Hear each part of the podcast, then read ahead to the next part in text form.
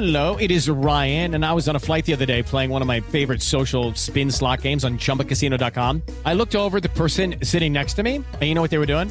They were also playing Chumba Casino. Coincidence? I think not. Everybody's loving having fun with it. Chumba Casino's home to hundreds of casino-style games that you can play for free anytime, anywhere, even at 30,000 feet. So sign up now at ChumbaCasino.com to claim your free welcome bonus. That's ChumbaCasino.com and live the Chumba life. No purchase necessary. VGW. Void where prohibited by law. See terms and conditions. 18 plus. Cancelamento da CPI, da comissão hoje. Outros assuntos importantíssimos no Senado conseguem ser adiantados? Tomara, né? Mas a CPI hoje inaugurou aí o adiamento do silêncio, né? Porque todo mundo estava esperando mesmo que ele fosse ficar em silêncio, então... Adiamos o silêncio.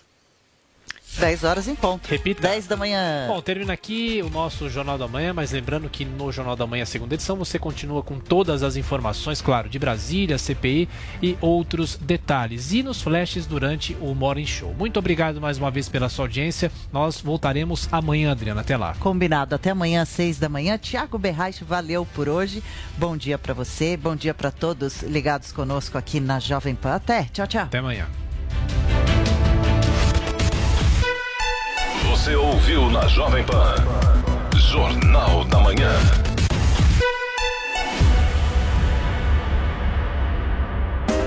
Jovem Pan Morning Show, oferecimento, Lojas 100, carnezinho é nas Lojas 100, crédito fácil direto nas lojas, ainda bem que tem.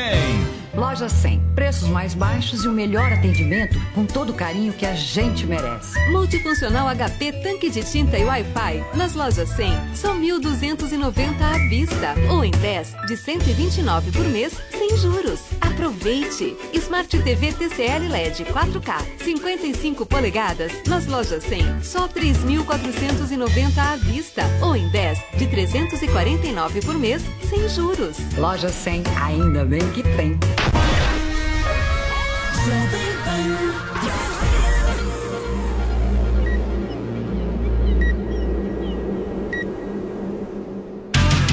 Jovem Pan Morning Show vai começar. Jovem Pan Morning Show está no ar.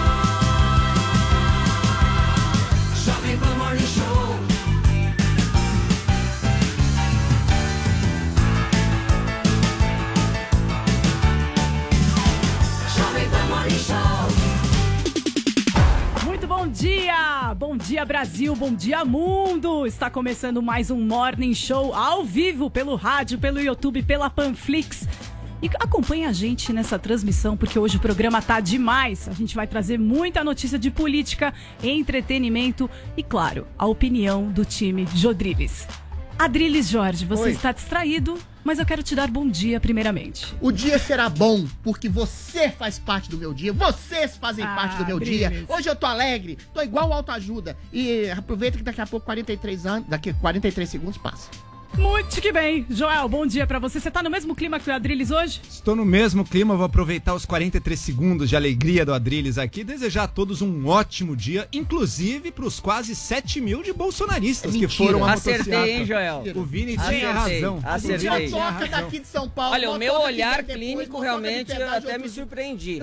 É que eu falei que tinha no máximo 7 mil na motocicleta e ontem ficou comprovado pela contagem do pedágio, de programas de computadores, né? Picareta, quer dizer que você acertou, mil, eu acertei, eu falei, tinha no máximo 7 talvez mil, em São Paulo tenha tido mais você alguns. Pega um trechinho de 1 km, 8, meia mil. Dúzia de motocas, mas eu só sei. Eu dou uns 10 mil aí. Foi até acabar. E fala, não, hospedagem, quem pagou pedágio foi só 6 reais. Foi até acabar, a mancha de motos, mas tudo bem. Muito bem, Vini, bom dia. Então quer dizer que você acertou. Olha, o programa já tá começando quente, a gente já tá começando a discutir logo no início do programa, né? O programa tá muito quente hoje, Camila, até porque nós vamos ter aqui hoje a inauguração do nosso quadro Pergunte ao Jodriles por meio do nosso superchat, que nós inauguramos ontem, né, Paulinha? Chat aberto bombou. Chat aberto, bombou, tá todo mundo comentando aí. Só que pra fazer a pergunta para a dupla Jodriles, tem que ser pelo superchat, né? Vai ter que contribuir, vai ter que pagar. Exato. Eu e a Paulinha vamos selecionar aqui qual que vai ser a pergunta. Quais são os critérios?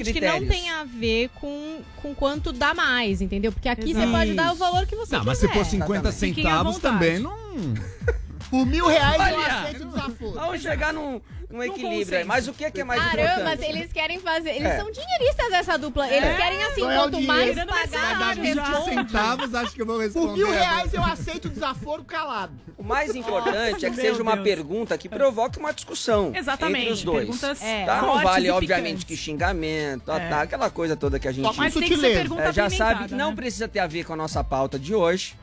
Tá? Mas tem que ser uma pergunta que instigue aí alguma discussão acalorada entre a dupla Rodrigues, porque muito é bem. O que a gente gosta. E por falar em acalorada, Camila, ontem a CPI da Covid-19 teve ferveu, né, tumulto, bate-boca entre Wilson Witzel, ex-governador do Rio, e alguns senadores, entre eles Flávio Bolsonaro, e o Witzel chegou até a abandonar a CPI. Não quero merece, mais, tava né, lá. Esse povo se merece. Tava lá né? Com o habeas corpus dele, falou, não participo mais. Renan e Flávio e foi embora. Partiu. Também. Olha, vamos falar de uma história hoje também que tá aterrorizando o país.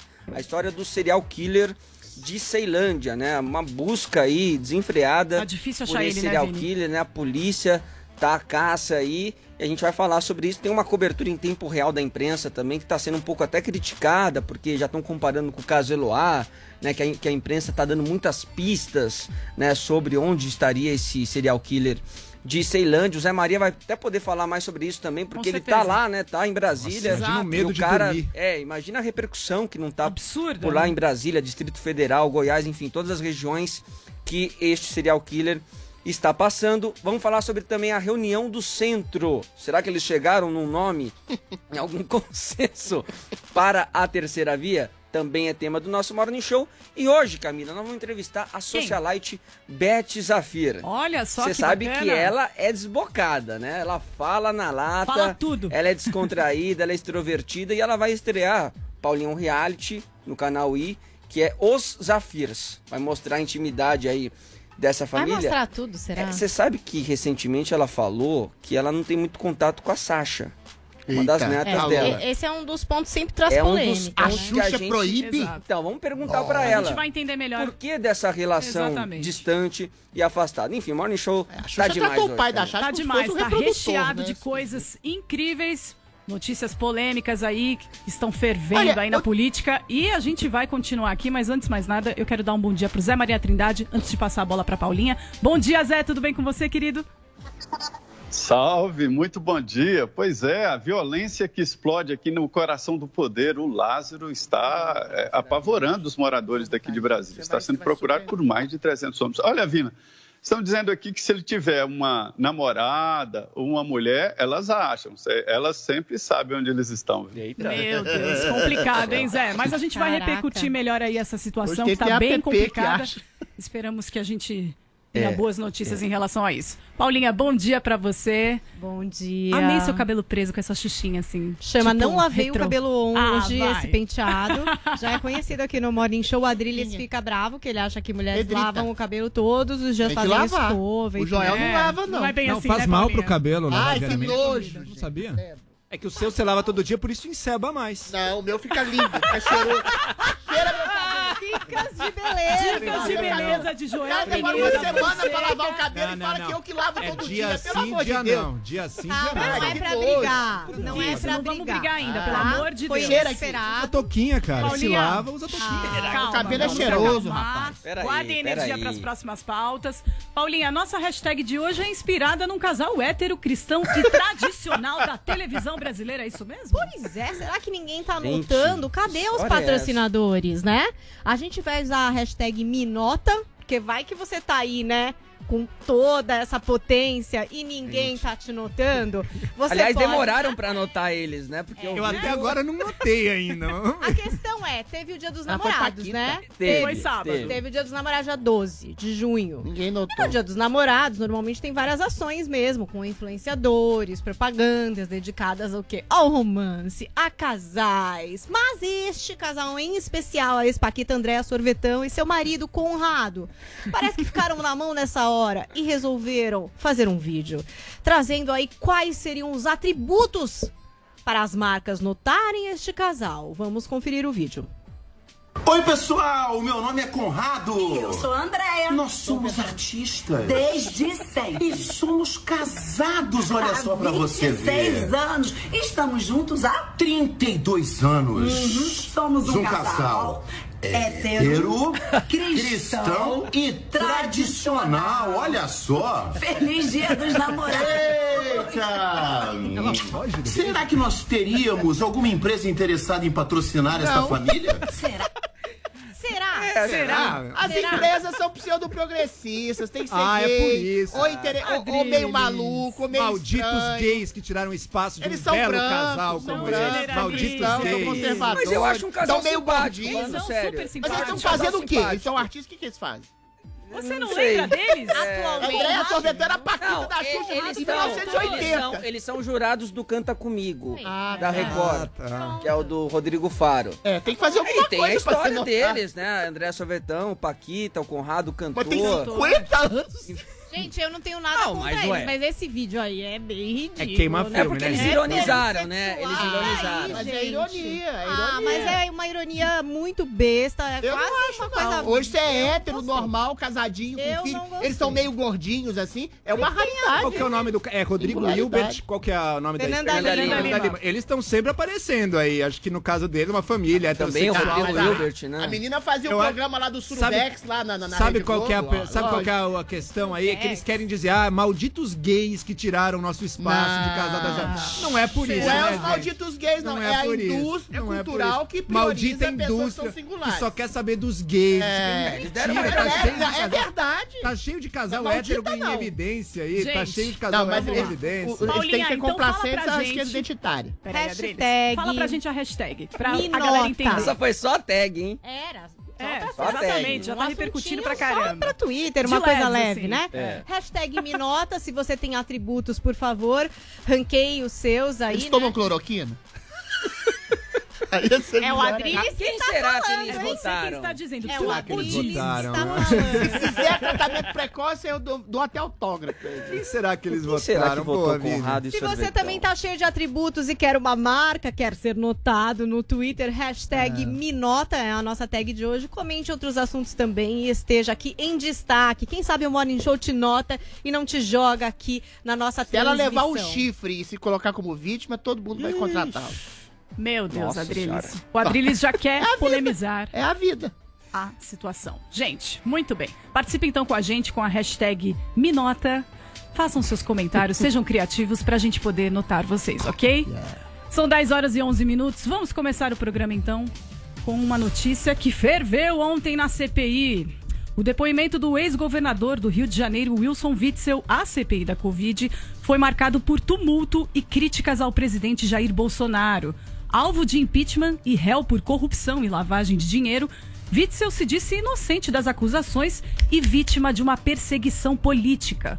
Após bate-boca com o senador Flávio Bolsonaro, o ex-governador abandonou a sessão desta quarta-feira. Vini, traz todos os detalhes pra gente. Gente, você sabe que uma hora eu cheguei a pensar que nem era mais CPI da Covid. Eu falei, nossa, é outra investigação, porque o Witzel acabou falando tanta coisa, né? Falou sobre Marielle, deu muitas informações e misturou tudo, né? Nossa, falou de encontro com o Moro, inclusive, né? Que uma vez foi até o Ministério da Justiça e o Moro não queria tirar foto com ele, porque o Bolsonaro tava chateado porque ele queria se lançar presidente. Então não era mais para ele falar que queria ser presidente.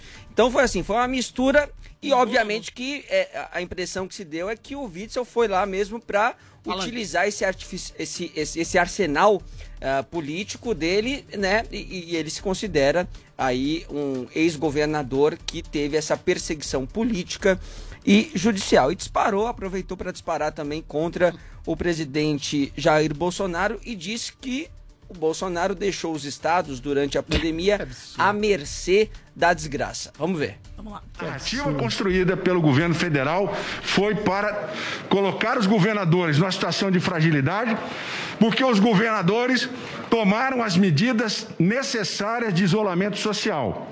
E o presidente deixou os governadores à mercê da desgraça que viria. O único responsável por 450 mil mortes que estão aí tem nome, endereço e tem que ser responsabilizado aqui no Tribunal Penal Internacional pelos fatos que praticou.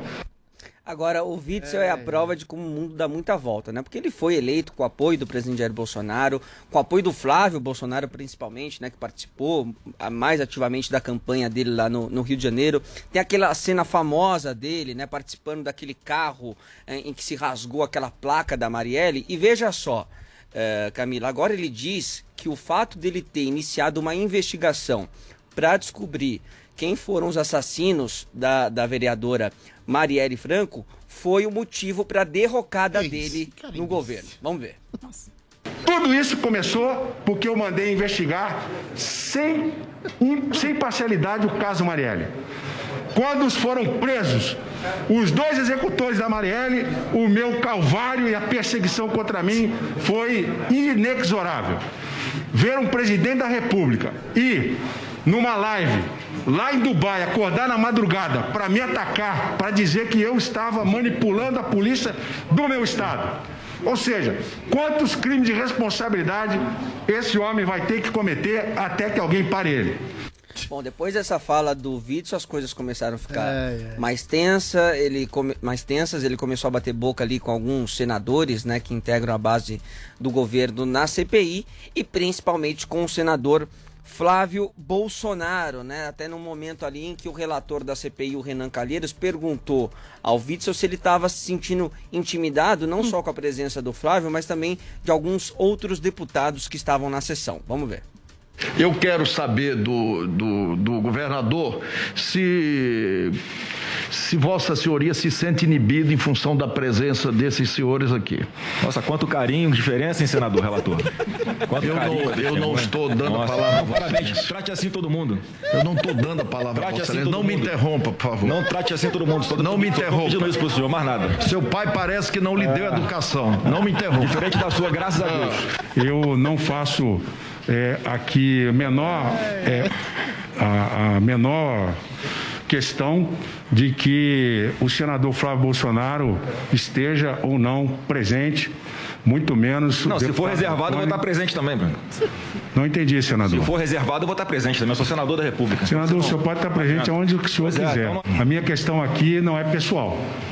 Minha questão é institucional em defesa da democracia. Oh, que lindo discurso. Se o senhor fosse um pouquinho mais educado e menos mimado, o senhor teria respeito pelo que eu estou falando. O senhor me respeita, senador. A experiência não tem a ver com idade. O senhor me respeita. O senhor me respeita.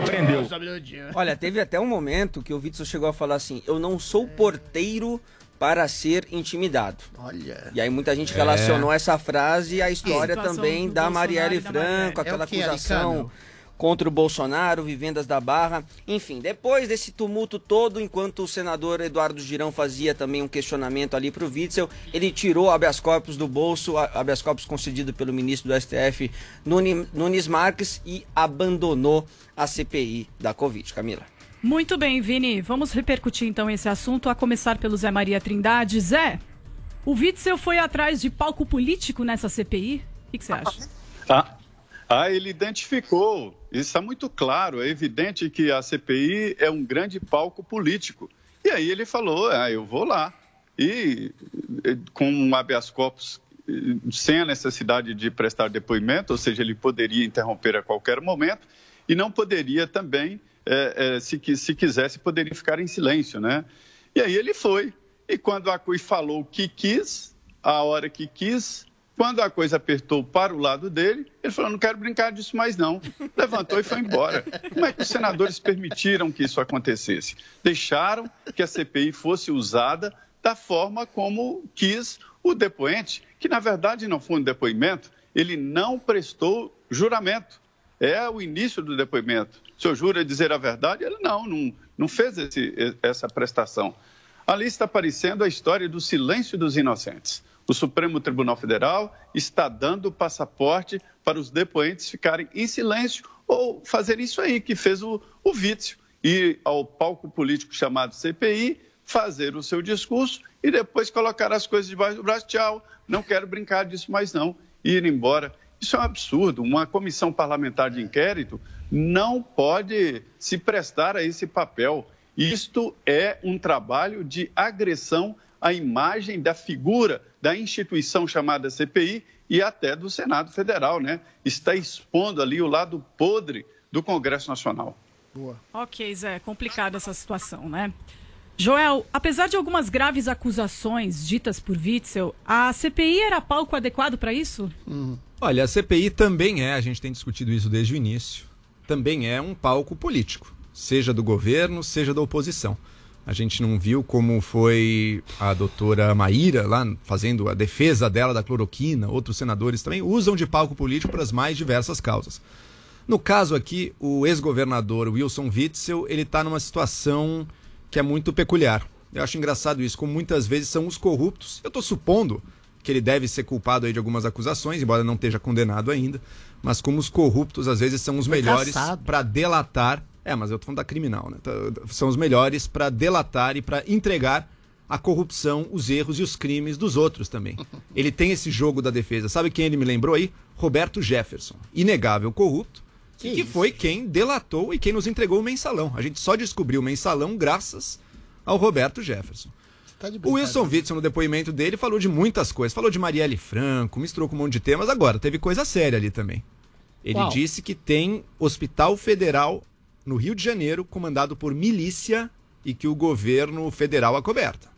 Isso é grave. Inclusive disse que foi grande responsável pela saída dele também, pelo impeachment. Exato. E ele disse também brincadeira que... comigo, né? Pelo amor de Deus. Ele disse também... mais leviana, sem prova nenhuma, sem nada. Você não acreditou no Roberto Jefferson? Roberto Jefferson comprovou as coisas que ele falou. Vamos ver. Eu não aceito a alegação sem prova. Se eu vi a milícia controlando o hospital, então é o culpado principal é o Witzel. Se ele viu isso e não fez nada, pelo amor de Deus, vocês estão de brincadeira. Se o governo federal está avaliado, a milícia... Agora, eu não aceito a acusação sem prova. Ele disse que ele vai trazer documentos numa sessão reservada. Vamos esperar para ver. Vai rolar agora, uma investigação que ele fez um barulho ali e que inegavelmente o senador Flávio Bolsonaro estava muito profundamente incomodado com aquele depoimento. Acho que isso ninguém duvida, né? Basta assistir ali as cenas. Tem caroço nesse angu aí. Não tem, não. Vamos ver. O Angu já sabe. O Angu é bem mole. O Angu chama-se Wilson Witzel e o cérebro de quem acredita num mentiroso patológico desse. Você tem alguma pra me perguntar? Tenho, com toda certeza, Adriles. Olha, eu nem precisaria... Gostei, Adriles, boa. Sou educadinho. Gostei. Não vou atropelar a apresentadora. Muito bem, olha. Pergunte-me, esfinge. Estou muito feliz. Eu sou uma esfinge sem segredos. Pergunte e receberás. Com certeza, Adriles. Nossa, ele tá muito inspirado hoje. A pergunta é esfinge, Adriles, não é? Bom, enfim. Tá, mas eu sou esfinge e moderna. Vamos lá. Adriles, o Witzel ele chegou a se comparar com o Lula quando falou de perseguição judicial. O que os dois têm em comum? Absolutamente tudo! Absolutamente tudo! O Witzel, assim como o Omar Aziz, como o Renan Calheiros, não só tem absolutamente tudo, são políticos absolutamente apodrecidos pelo sistema, que apodrecem o sistema, são chefes de esquemas de corrupção, acusados de esquema de corrupção, e Lula não é só uma equiparação direta no mesmo nível, eles são exatamente epítome daquilo, o Lula é exatamente epítome daquilo que eles querem ser, bandidos absolvidos, absolutamente sem nenhum tipo de condenação e sacralizados pelo não só o establishment corrupto da nação, que permeia juízes, políticos, jornalistas, influenciadores, artistas e erguidos por um tipo de eleitorado robusto. Ou seja, o Witzel, ele se projeta em Lula, se projeta em Renan Calheiros, se projeta em Omar Aziz, que são eventuais acusados de banditismo, que comanda uma CPI para investigar a corrupção que não investiga nada. Ou seja, faz exatamente o contrário. Essa CPI não é só palco político, ela é um palco de inversão da criminalidade. São pessoas com suspeitas e condenações sobre o caso no caso do Witzel, que chegou a ser cassado por unanimidade por desembargadores e juízes dentro do próprio Rio, do Rio, que investigam cidadãos comuns, que massacram, humilham, constrangem cientistas, políticos, jornalistas, pessoas que não têm rigorosamente nenhum tipo de acusação, quebram sigilos, estão quebrando o sigilo agora do ministro Queiroga, que acabou de entrar. Qual a razão? Qual o motivo? Estão querendo investigar o Carlos Wizard, Simplesmente porque ele tentou contribuir. O cara organizou o gabinete. Simplesmente, que gabinete, cara? Simplesmente porque o cara quis dar uma contribuição ao debate sobre ciência. Ciência não é um dogma fechado, Joel. Ciência é uma série de fatores em prospecção ao longo do tempo, sendo pesquisado por especialistas. Ou seja, a ciência tem um caminho natural nesse sentido e eles estão querendo cercear o debate, estão querendo criminalizar distribuição de remédio, estão querendo criminalizar uma vacina que não foi a maior, mais distribuída e a primeira distribuída do mundo. Ou seja, é um homem, o Witzel, sobretudo, que fez os senadores de bobos, fez, se armou de um habeas corpus. Eventualmente, o que eventualmente deveria ser o foco dessa investigação são o quê? As dezenas de milhões de reais, por exemplo, que foram colocadas no bolso do senhor Wilson Witzel, que ele desviou, e foi por isso que ele foi cassado. Isso sim é genocídio, isso sim é praticamente assassinato sem abstração. É um homem que, pela sua não só irresponsabilidade, como corrupção financeira e moral, desviou de recursos para salvar vidas. Isso sim, Joel, é um crime. E essa CPI, então, com esse salamaleque, com essas perguntas gentis, é crime. Olha só, a imagem do Renan Calheiros fazendo salamaleques e gentilezas e complacências a Wilson Witzel, em contraste com ele humilhando cientistas, humilhando políticos, não tem nenhum tipo de acusação formal, humilhando pessoas que simplesmente quiseram salvar vidas, é exatamente a imagem de um bandido adulando e cheirando o rabo do outro, exatamente para poder demonizar o governo, para criar um palanque e para sufocar o verdadeiro crime que aconteceu nessa pandemia, que é exatamente tirar dinheiro de quem precisa, tirar dinheiro de quem poderia ter salvo vidas. Ok, Joel, para terminar, tá? Vamos lá, quem desviou verba para corrupção e deixou de comprar coisas da saúde é responsável por mortes. Quem desviou verba, que devia para a saúde, para vender curandeirismo falso com centenas de milhões de reais, também gerou mortes, também matou gente. Ambos são culpados de matar gente nesta pandemia. Eu acho engraçado uma coisa, pro lado deles é tudo sujo, é tudo o establishment sujo, mas a família Bolsonaro, essa não. Essa é um exemplo de ética. Essa nunca fez corrupção. Rachadinha. Jair Bolsonaro com funcionário fantasma. Ministro do Meio Ambiente agora. Mas no governo. Veja. Quem eram os governadores mais bolsonaristas? Eu levanto dois aqui, talvez tenha mais, mas certamente Wilson Witzel e o Wilson Lima, do Amazonas, eram dos mais bolsonaristas. Você pode culpar alguém que por ter saído a causa. Eu acho muito curioso que justamente os mais radicais do bolsonarismo vão se revelando aos poucos os que têm mais acusações de corrupção. E veja, se o Bolsonaro rompeu com o Witzel, não tem nada a ver com isso. Senão ele teria rompido com o Ricardo Salles. Ricardo Salles está aí, prestigiado pelo governo, com todas as acusações de dezenas de milhões de reais de corrupção, passando por escritório de advocacia. Não tem nada a ver com combate à corrupção. O governo já abandonou isso, já chutou o Sérgio Moro, já aparelhou o PGR, aparelhou a Polícia Federal. Tem zero combate à corrupção nesse governo. Geral. O problema não é esse, o problema é político. Agora, Wilson Witzel, com certeza, um canalha como o Roberto Jefferson era. Vamos ver se das delações e das informações dos documentos desse canalha surgem acusações relevantes. Ô Joel, a corrupção, assim como surgiu com Roberto Jefferson e o PT. Vai, mas... Ok, gente, a gente vai ter que encerrar esse assunto. Não, mas vai terminar com só ele, não tem um contraponto. Ele falou o dobro de mim. Não, falou o dobro. Você fez dois comentários, eu fiz um. Eu fiz dois de metade do tempo, Adriles, fale mais curto que você falará mais. A corrupção está entranhada em todas as esferas políticas. Sim, você dizer no PT, no PSL, no PMDB, no PSDB, você dizer, o discípulo do Bolsonaro. Agora, não há nenhum tipo de denúncia formal de corrupção no governo Bolsonaro. Acabou. Isso não tem.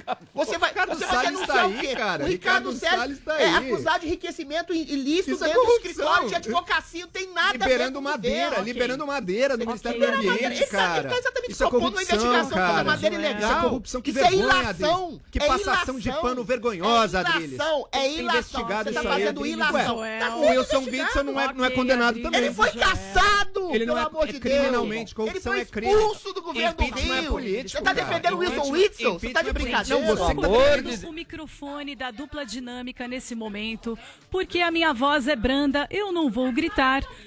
Então a gente vai esperar acalmar os ânimos para que eu possa dar seguimento ao programa, como vocês podem ver, ok? Gente, a gente vai precisar girar o assunto para um... A gente não tem mais tempo para falar disso, Jodriles. Se acalmem. Concluindo um pouquinho esse assunto, infelizmente, a gente não consegue defender ninguém nessa história. É só isso que eu tenho pra dizer, ok? Vamos lá. Gente, vamos falar agora de uma história que tem aterrorizado o país. Presta atenção, Adriles. Há 9 dias, uma força-tarefa montada com 200 policiais atua para capturar Lázaro Barbosa, suspeito de assassinar 4 pessoas de uma mesma família no Distrito Federal. Conhecido nas redes sociais como o serial killer de Ceilândia, o homem é suspeito de cometer crimes como homicídio, roubo, estupro e porte ilegal de arma de fogo. Paulinha, o que se sabe até o momento sobre o caso, hein? Olha, cada hora aparece uma coisa nova, né? Aterrorizante, né, Paulinha? É uma ficha corrida aí, realmente bastante extensa. Como você falou, a Secretaria de Segurança Pública de Goiás está toda mobilizada. São 200 policiais federais, civis, militares, rodoviários federais, agentes usando aí uma plataforma de observação elevada, que tem câmera de infravermelho para tentar achar esse cara. Eles já chegaram a fechar 10 quilômetros ali nas estradas, barreiras, e tá muito complicado mesmo, porque parece que esse cara, ele é acostumado a andar, a dormir no mato, ele não tem residência fixa, né? Ele já morou em Barra Mendes, em Águas de Lindóia, em Goiás, em Girassol, no Sol Nascente, lá no Distrito Federal. Então, assim, os policiais já encontraram pelo menos 2 esconderijos desse suspeito na região do Incra 9, com colchão, roupa, lona, água, mas é um cara que realmente tá solto, né? Um bicho solto, assim, ele vai se escondendo, vai indo de um lugar pro outro, não tem ligação com ninguém, não tem muito a quem recorrer, que nem aí falaram aqui que se ele tivesse mulher, mas não, entendeu? Então, assim, é uma coisa difícil mesmo. Isso. Parece que ele tem esse expertise de caminhar e morar no mato. Tanto que já acharam esses 2 esconderijos dele. Então, ele deve ter várias bases. Eu não sei, né? Se a gente soubesse, esse cara já tava pego. Porque olha quanta gente da polícia tá mobilizado. E fora as cidades aterrorizadas, com medo, né? De que aconteça alguma coisa. Porque ele é muito impiedoso, ao que parece. Muito perverso. Sangue frio mesmo, né, Paulinha? E a ficha corrida vem lá de 2007, quando o Lázaro Barbosa foi preso em Barra dos Mendes, na Bahia, acusado de duplo homicídio. A Secretaria de Segurança Pública disse que ele fugiu depois de 10 dias na prisão e que aí ele já passou a ser considerado foragido. A gente tá falando de 2007, hein, gente?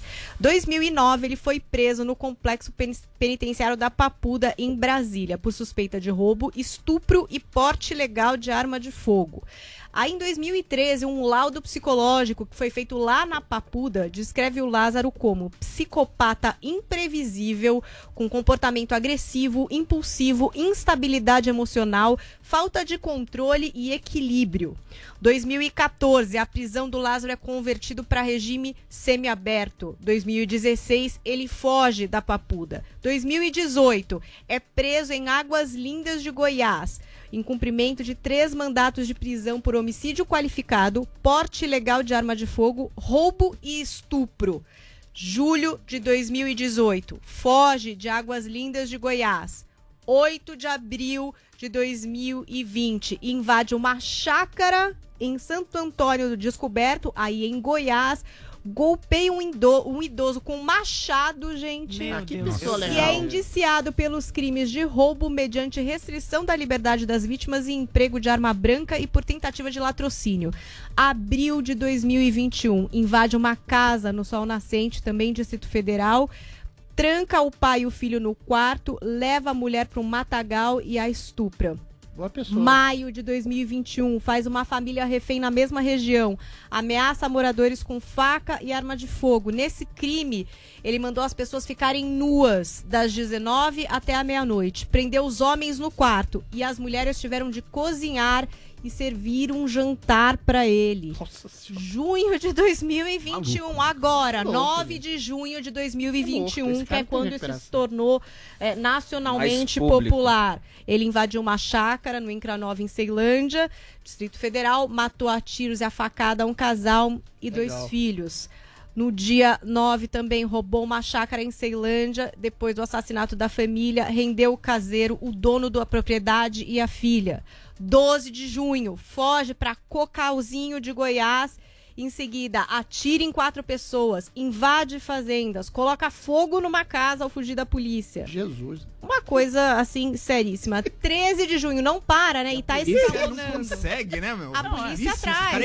Peraí, é isso que eu tô impressionado. A polícia tá atrás, mas olha a dificuldade. Gente do céu, furta como que ele um carro, abandona na BR-70, após avistar a barreira, dando a sequência pra essa fuga na mata, que é o que tá acontecendo agora. 14 de junho, um caseiro disse à polícia que atirou nele, que viu ele ali entrando na casa e atirou.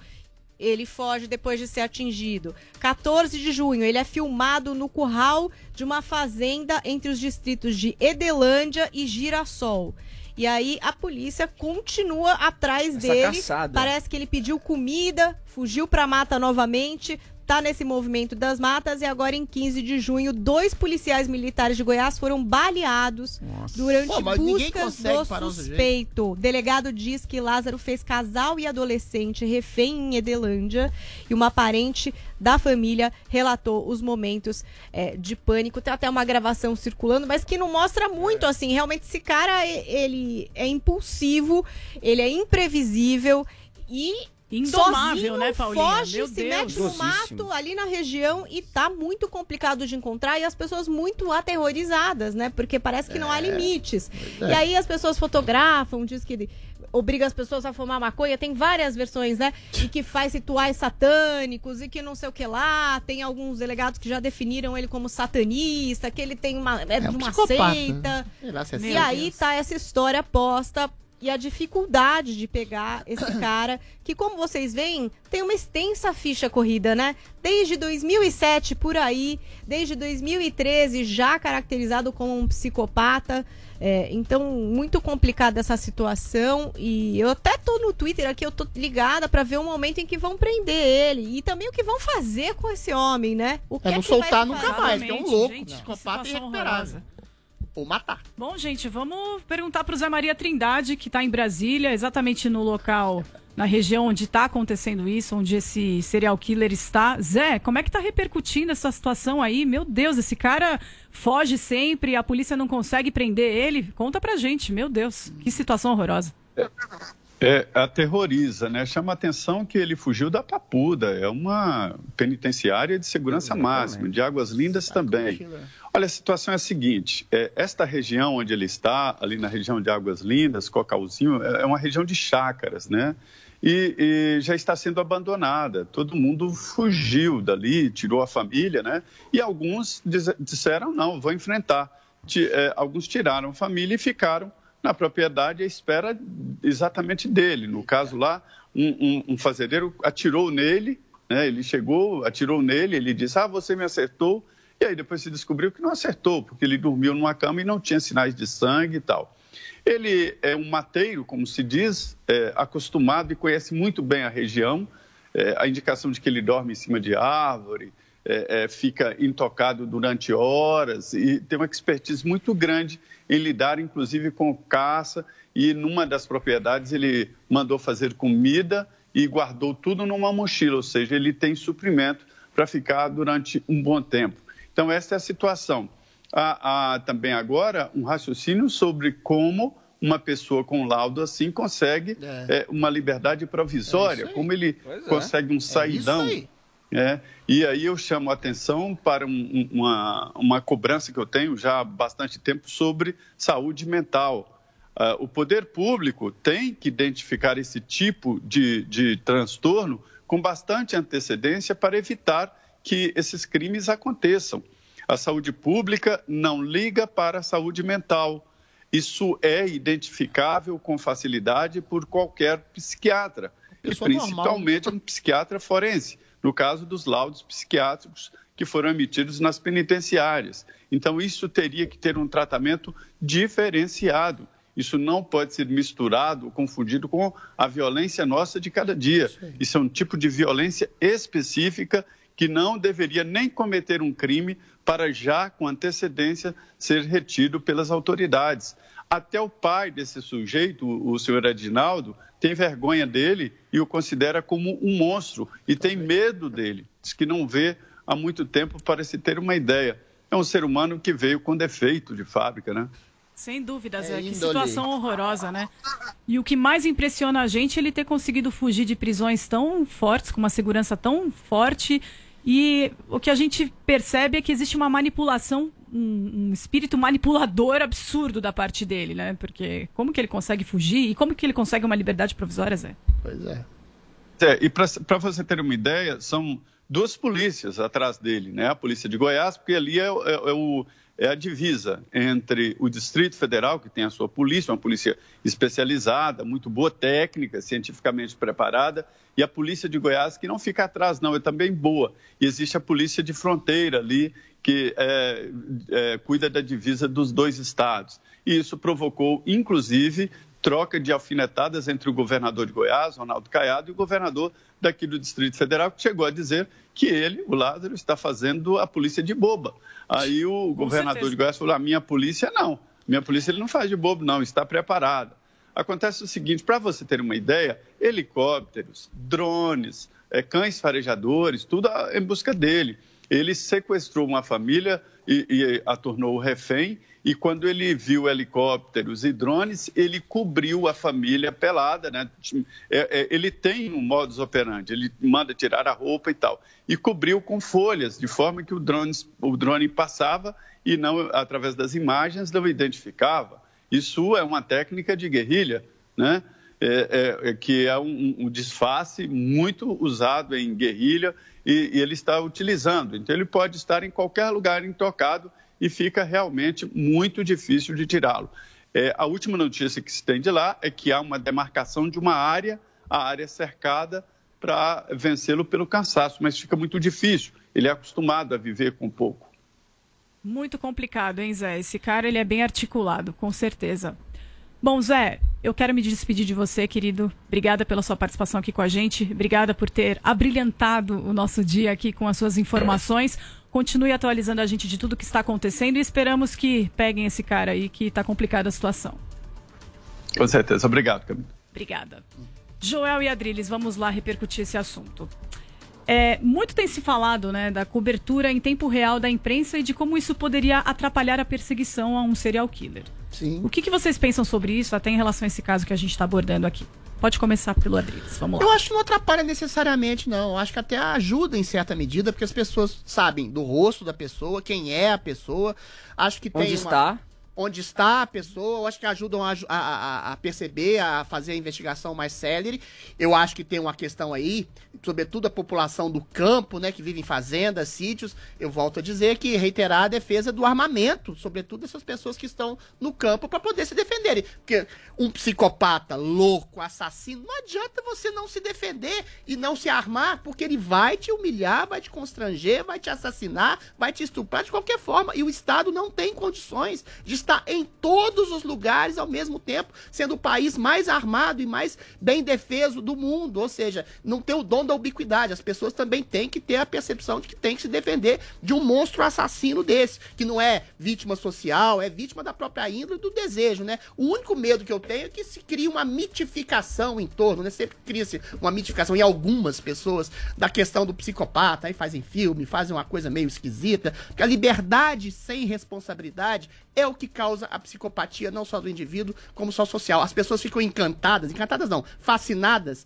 pela liberdade absoluta da pessoa que não tem freios para o próprio desejo. E, na verdade, o psicopata é o escravo do próprio desejo. E o desejo em si, ele sempre se esgota na sua consumação. E quando você não tem consumação, você cria o desejo da perversidade, o desejo de enganar, de matar, de locupletar, para além do próprio desejo de ser saciado. Ou seja, existe o desejo primitivo de fazer sexo, de roubar, de ter para si o que você quer, é a pré-história. Existe o desejo psicótico e perverso de que vai além disso, de você torturar o outro ser humano porque seu desejo não se basta. Isso causa, não um encantamento, mas um fascínio das outras pessoas, mas, sobretudo, uma ojeriza e uma repulsa. Todo psicopata tem essa didática, né, daquilo que você não deve ser, que é escravo do seu próprio desejo, e a gente tem que aprender com isso e se defender disso, sobretudo sendo armados. Eu tô vendo muita gente comparar com o caso Eloá, mas eu considero situações diferentes, né? Muito porque ali do caso... Né? Não, tô falando da cobertura da imprensa, né? É, porque ali, claro, teve um exagero, teve um erro estratégico mesmo da imprensa, né?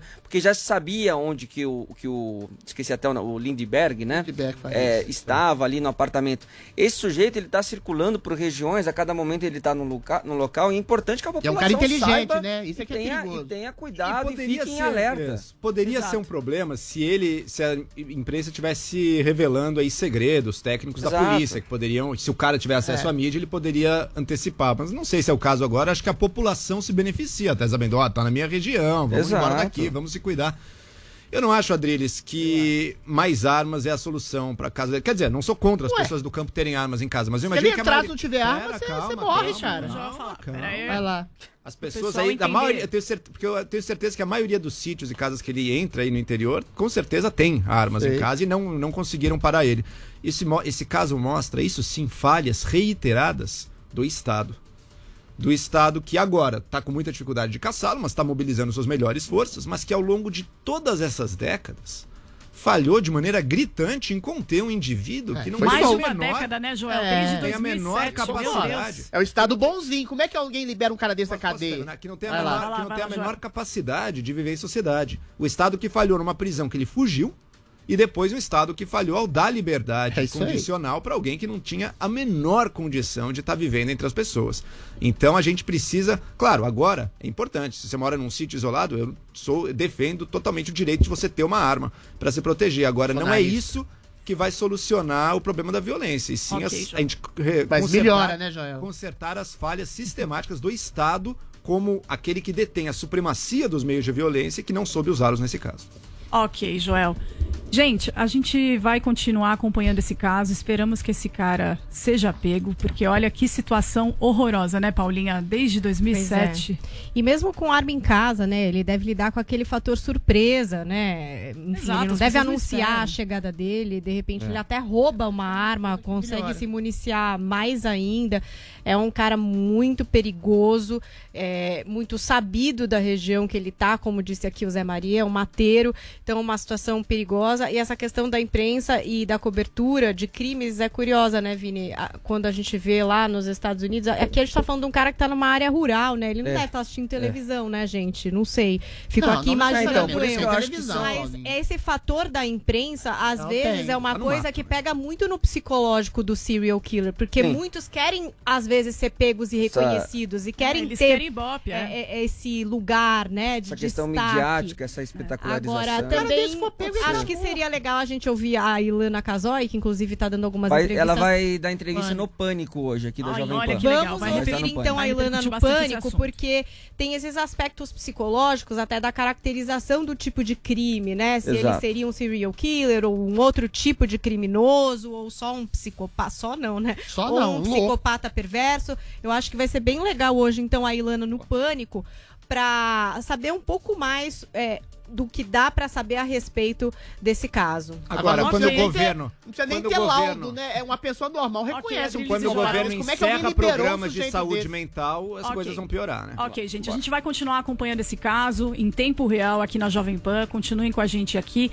E antes da gente ir pro break, eu quero pedir para vocês, se inscrevam no canal do Morning Show, deem seu like, façam seus comentários que já tá bombando aqui no chat. Eu já vi que tem uma galera aqui mandando superchat, pergunta para Jodriles, e participe com a gente no Twitter, hein? A nossa hashtag de hoje é Minota. Então, daqui a pouquinho a gente volta com mais Morning Show. Até já. Jovem Pan Morning Show. Na Jovem Pan. A 99 ouviu os motoristas parceiros. Pra mim seria melhor se tivesse verificação do CPF quando vem a chamada, sabe? Eu cancelo quando não me sinto segura e ainda sou punida por isso.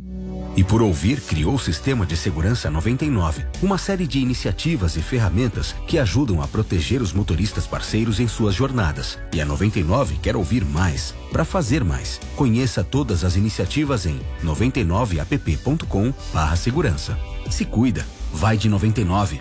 Já pensou em ter um carro pagando 66 centavos por dia? Não é promoção de concessionária não, é o pancadão de prêmios da Pan. Os sorteios começaram e você pode ganhar 13 Volkswagen Virtus, 2 Volkswagen Nivus, uma BMW X1 e muitos outros prêmios. Tudo por 66 centavos por dia. E todo sábado tem um carro novinho te esperando. Se inscreva agora em pancadão.com.br e concorra no próximo sorteio. Pancadão da Pan. Todo dia, uma pancada de prêmios pra você. Pancadão. Loja 100. Preços mais baixos e o melhor atendimento com todo o carinho que a gente merece. Multifuncional HP, tanque de tinta e Wi-Fi. Nas lojas 100, só 1.290 à vista. Ou em 10, de 129 por mês, sem juros. Aproveite! Smart TV TCL LED 4K, 55 polegadas. Nas lojas 100, só 3.490 à vista. Ou em 10, de 349 por mês, sem juros. Loja 100, ainda bem que tem. Você ouve 100,9. Se liga em quem já foi de carona com Fred Ring: Marcelo Falcão, Dinho Ouro Preto, Luísa Sonza, Nando Reis, Supla, Vitor Clay e muito mais. Ah, e toda semana tem um convidado diferente, viu? No Caminho Eu Te Explico, um oferecimento Volvo, o carro que protege a sua família, agora ajuda a proteger o futuro dela. Assista no YouTube, acessando No Caminho Eu Te Explico, no canal Morning Show. Dois motores, diversos drive modes e uma só direção. A de um futuro seguro para todos. O Volvo XC60 Recharge Plug-in Hybrid é sinônimo de eficiência, elegância e sustentabilidade. E na Volvo Special Sale, você garante o seu com exclusividade, conforto e condições especiais. Isso mais descontos exclusivos em toda a linha de acessórios e itens selecionados da Volvo Lifestyle Collection. Somente de 11 a 19 de junho. Reserve sua agenda e aproveite. Volvo, pela segurança de todos. No trânsito, sua responsabilidade salva vidas. Você sabe, as informações relevantes do mercado financeiro bem cedinho é só comigo. Eu sou Pablo. Vai, Tourinho! Depois do sucesso do Minuto Touro de Ouro, eu criei o curso Touro de Ouro. Nele, eu vou ensinar os principais indicadores financeiros e como eles movimentam as marés dos mercados, para que você possa criar a sua melhor estratégia de investimento. Invista em você! Acesse newcursos.com.br e vai, Tourinho!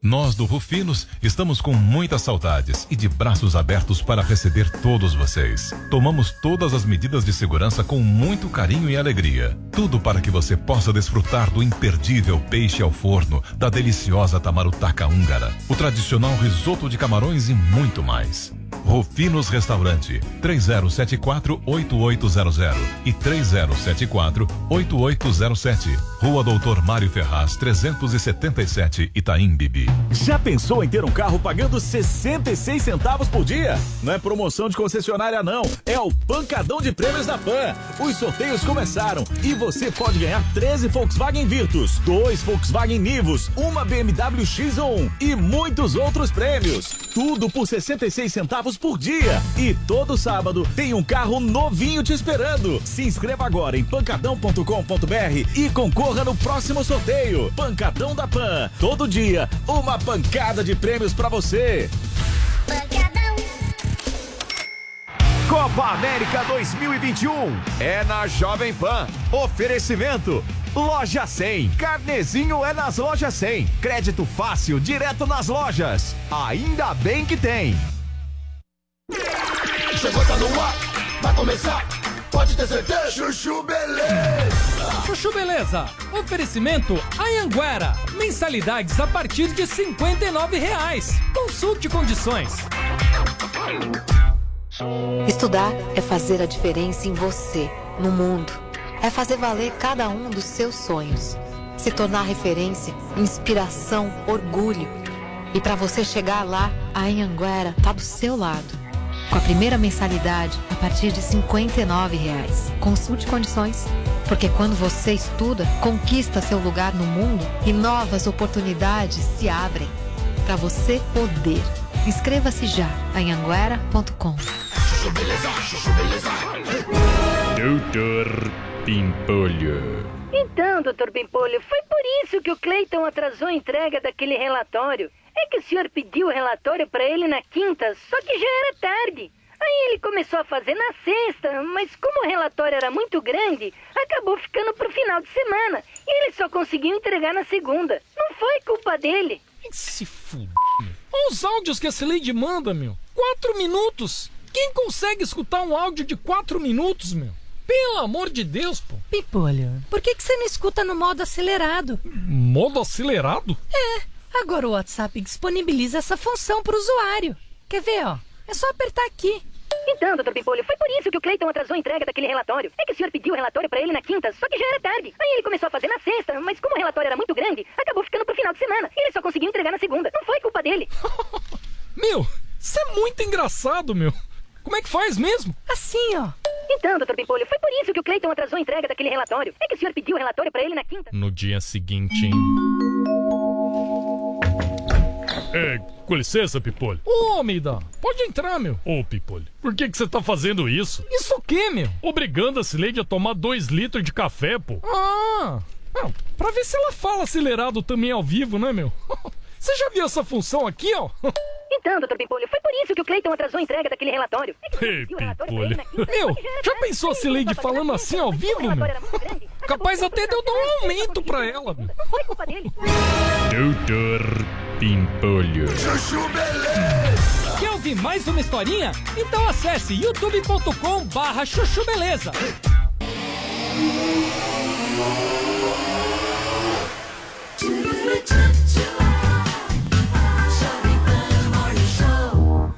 Estamos de volta aqui com a programação da Jovem Pan, a rádio que virou TV, com mais Morning Show. Gente, agora vamos falar de um reality que vai mostrar o dia a dia de uma das famílias mais conhecidas na sociedade brasileira e da televisão.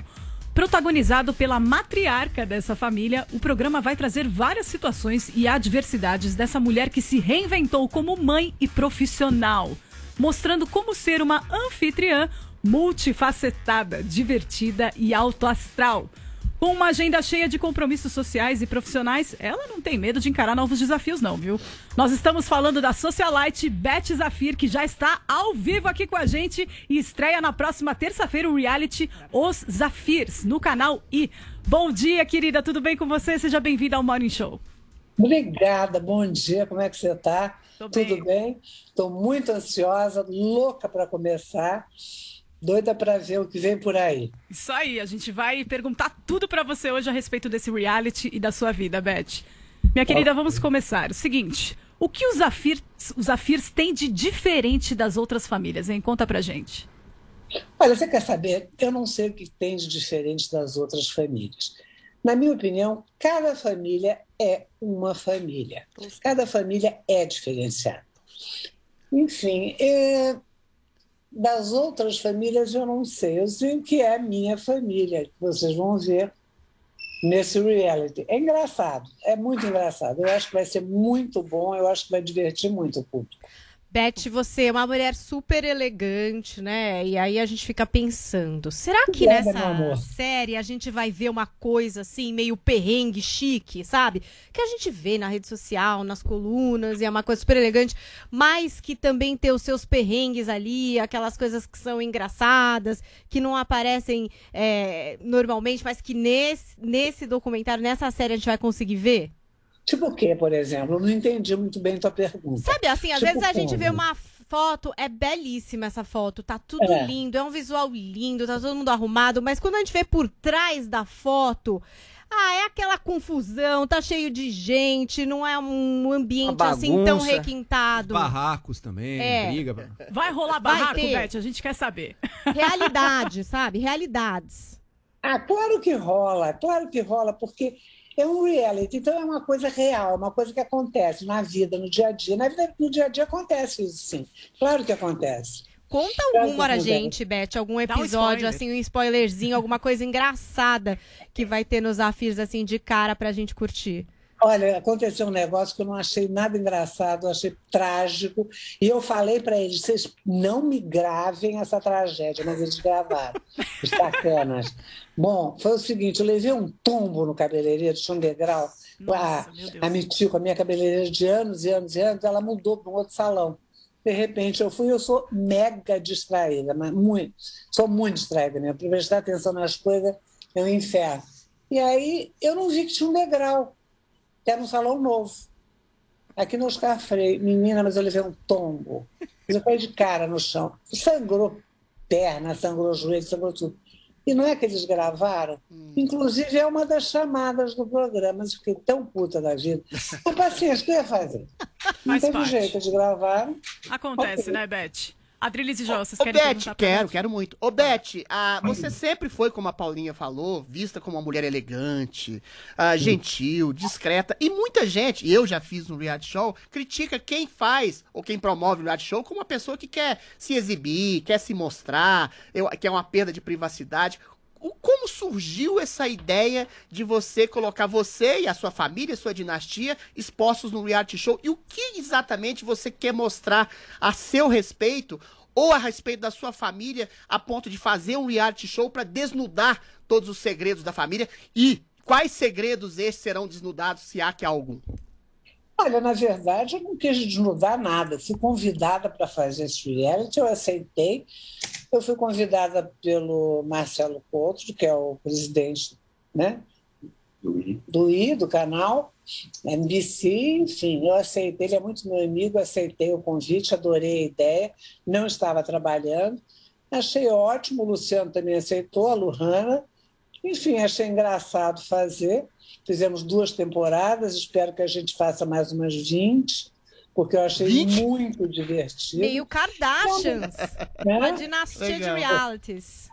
Ô Beth, uma curiosidade que todo mundo tem, né, de como que é a mãe Beth Szafir, a avó Beth Szafir, né, como que é a sua intimidade aí com seus filhos, com seus netos, né, e você deu uma entrevista há um tempo atrás aí, dizendo que você não tem muito contato com a Sasha, né, ela vai aparecer nesse reality, não vai? Vocês são distantes mesmo? Como é que é essa relação? Na verdade, eu tenho 9 netos, né? 9. E nenhum vai aparecer. Só os 2 do Luciano, os pequenos, que vão aparecer. Tá. Porque, na verdade, quem está no reality, só o Luciano, a Luhana e os 2 pequenos. O Salomão aparece ocasionalmente em trechos do programa, mas só nenhum vai aparecer, nenhum está trabalhando nesse reality.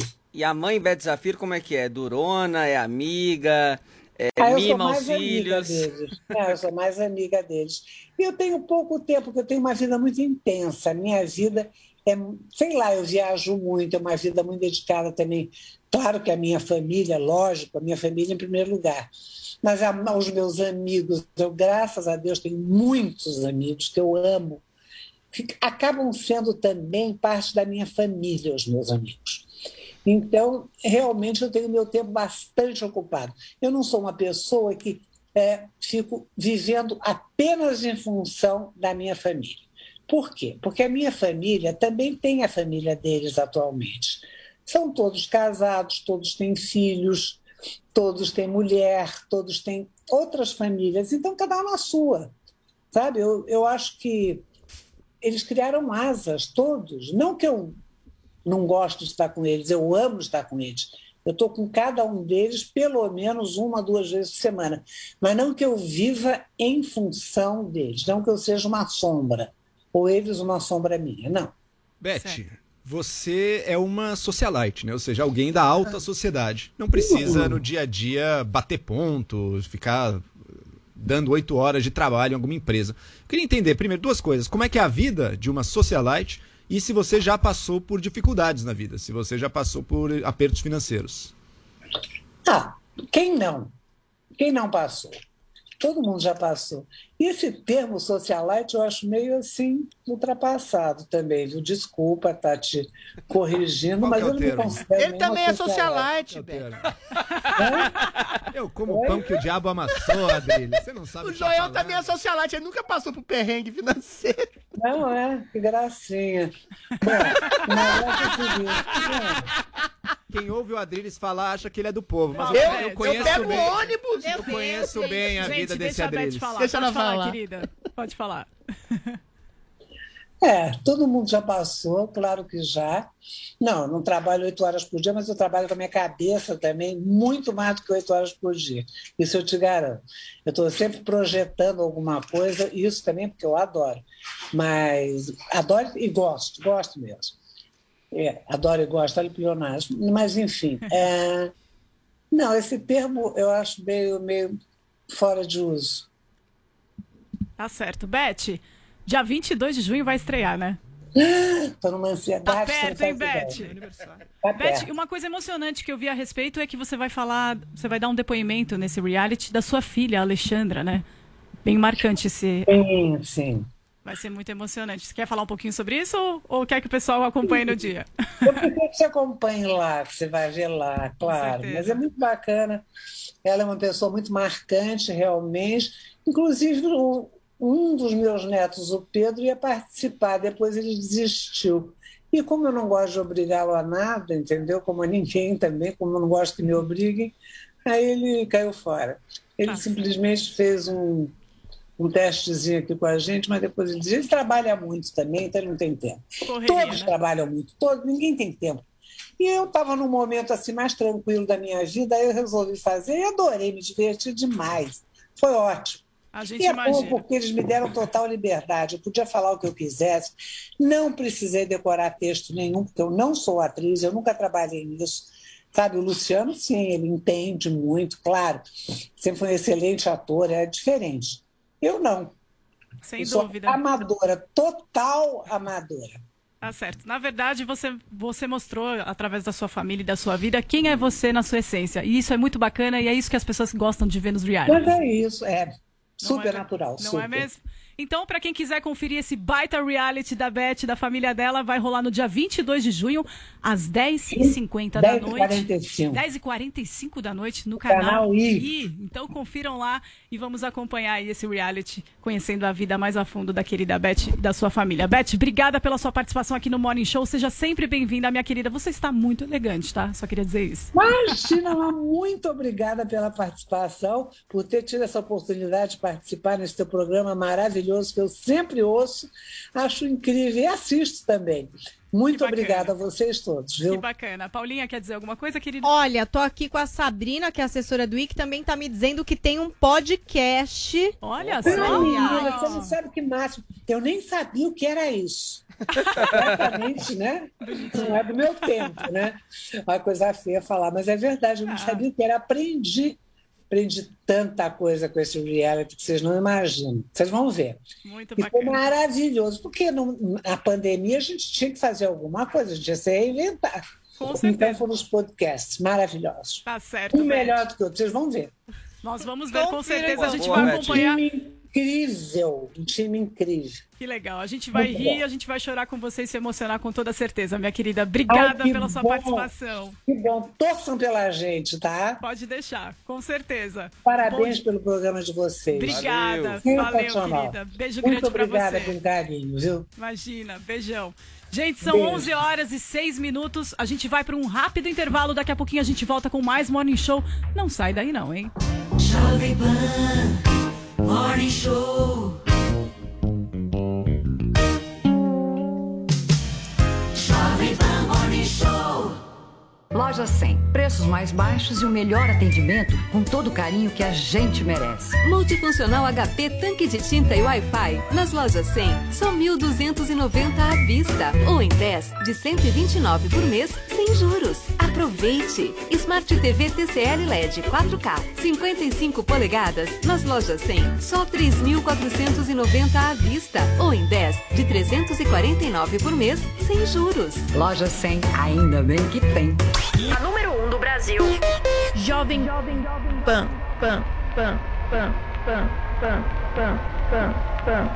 Oi, gente. Aqui é o Zé Gotinha. E vim avisar que tem mais reforço vindo aí. O que é, papai? Mais vacinas, filho. Isso é muito importante para proteger a nossa família. Mesmo assim, temos que continuar nos cuidando. É mesmo, mãe. Lembrar de usar máscara, lavar as mãos, manter uma distância segura e ambientes ventilados. E atenção, se for a sua vez, vacine já. E lembre-se de tomar a segunda dose. Assim você cuida da sua família, da sua renda e do Brasil. Brasil unido por uma pátria vacinada. Ministério da Saúde. Governo Federal. Oi, meu nome é Letícia, eu sou corredora e treino o dia inteiro para alcançar meu sonho de participar de grandes maratonas pelo mundo afora. Tudo começa com um bom café da manhã reforçado às 6 da manhã para dar aquela despertada. Aí eu já faço um bom alongamento e parto para a primeira corrida na cidade. Depois de suar a camisa, faço uma sessão longa de yoga e como algo leve no almoço. Já no começo da tarde, é hora da academia para trabalhar a musculatura. Um lanche rápido da tarde e parto para uma corridinha no parque, seguido de uma boa pedalada. Tudo muito regrado e intenso, mas isso não precisa ser dolorido. E se a dor aparecer, Dorflex, age na dor e relaxa a tensão muscular para que eu consiga seguir em frente sem dores. Dorflex é relaxante muscular, dipirona monoidratada, citrato de orfenadrina, cafeína anidra. Se persistirem os sintomas, o médico deverá ser consultado.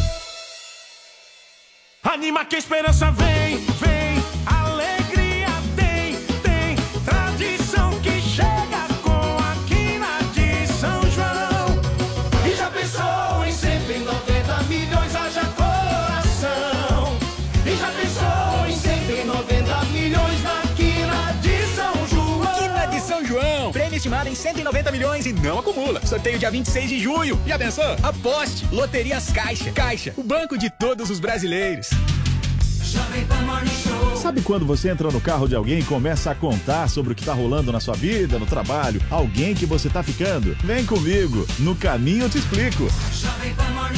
Toda quinta no Morning Show, a gente recebe um convidado que vai contar uma história, uma curiosidade sobre sua carreira. No Caminho Eu Te Explico. Quer conferir? Então baixe agora a Panflix na sua loja de aplicativo. É grátis. Oferecimento Volvo, o carro que protege a sua família, agora ajuda a proteger o futuro dela.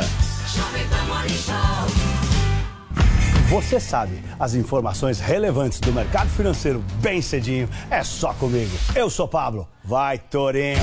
Depois do sucesso do Minuto Touro de Ouro, eu criei o curso Touro de Ouro. Nele, eu vou ensinar os principais indicadores financeiros e como eles movimentam as marés dos mercados, para que você possa criar a sua melhor estratégia de investimento. Invista em você. Acesse newcursos.com.br e vai, Tourinho! Olá! Sou eu, Nando Reis, que estou falando. A convite da Janssen, estou trabalhando em um projeto muito especial. Gravei uma música composta pelo Alisson Mariano, cantor e compositor que tem esquizofrenia. É isso mesmo, tem música inédita no forno. Quer ouvir o nosso trabalho em primeira mão? Então acesse o site da campanha, ouçam nossas vozes. Juntos, podemos quebrar os estigmas da esquizofrenia e calar o preconceito. Saiba mais em www.ouçamnossasvozes.com.br. Você já conheceu alguém que não gostasse de inovação? Eu também não. Por isso eu viajei pelo mundo todo buscando as inovações mais importantes que estão sendo feitas em vários segmentos. Meu nome é Clodoaldo Araújo e inovação é minha maior paixão. Tudo o que eu descobri de mais surpreendente pelo mundo, eu vou mostrar para você em Rota da Inovação. Todas quartas e sextas-feiras na Panflix e no YouTube Jovem Pan News. Em um Brasil onde as versões ganham amplos espaços nas redes sociais, ser candidato às eleições 2022 vai exigir bons discursos avançados e técnicas de convencimento, entender o sistema político e ter um excelente posicionamento digital. Conheça o curso Jornada do Eleitor com o consultor político Gilberto Musto. Assista a primeira aula grátis acessando mapadovoto.com.br.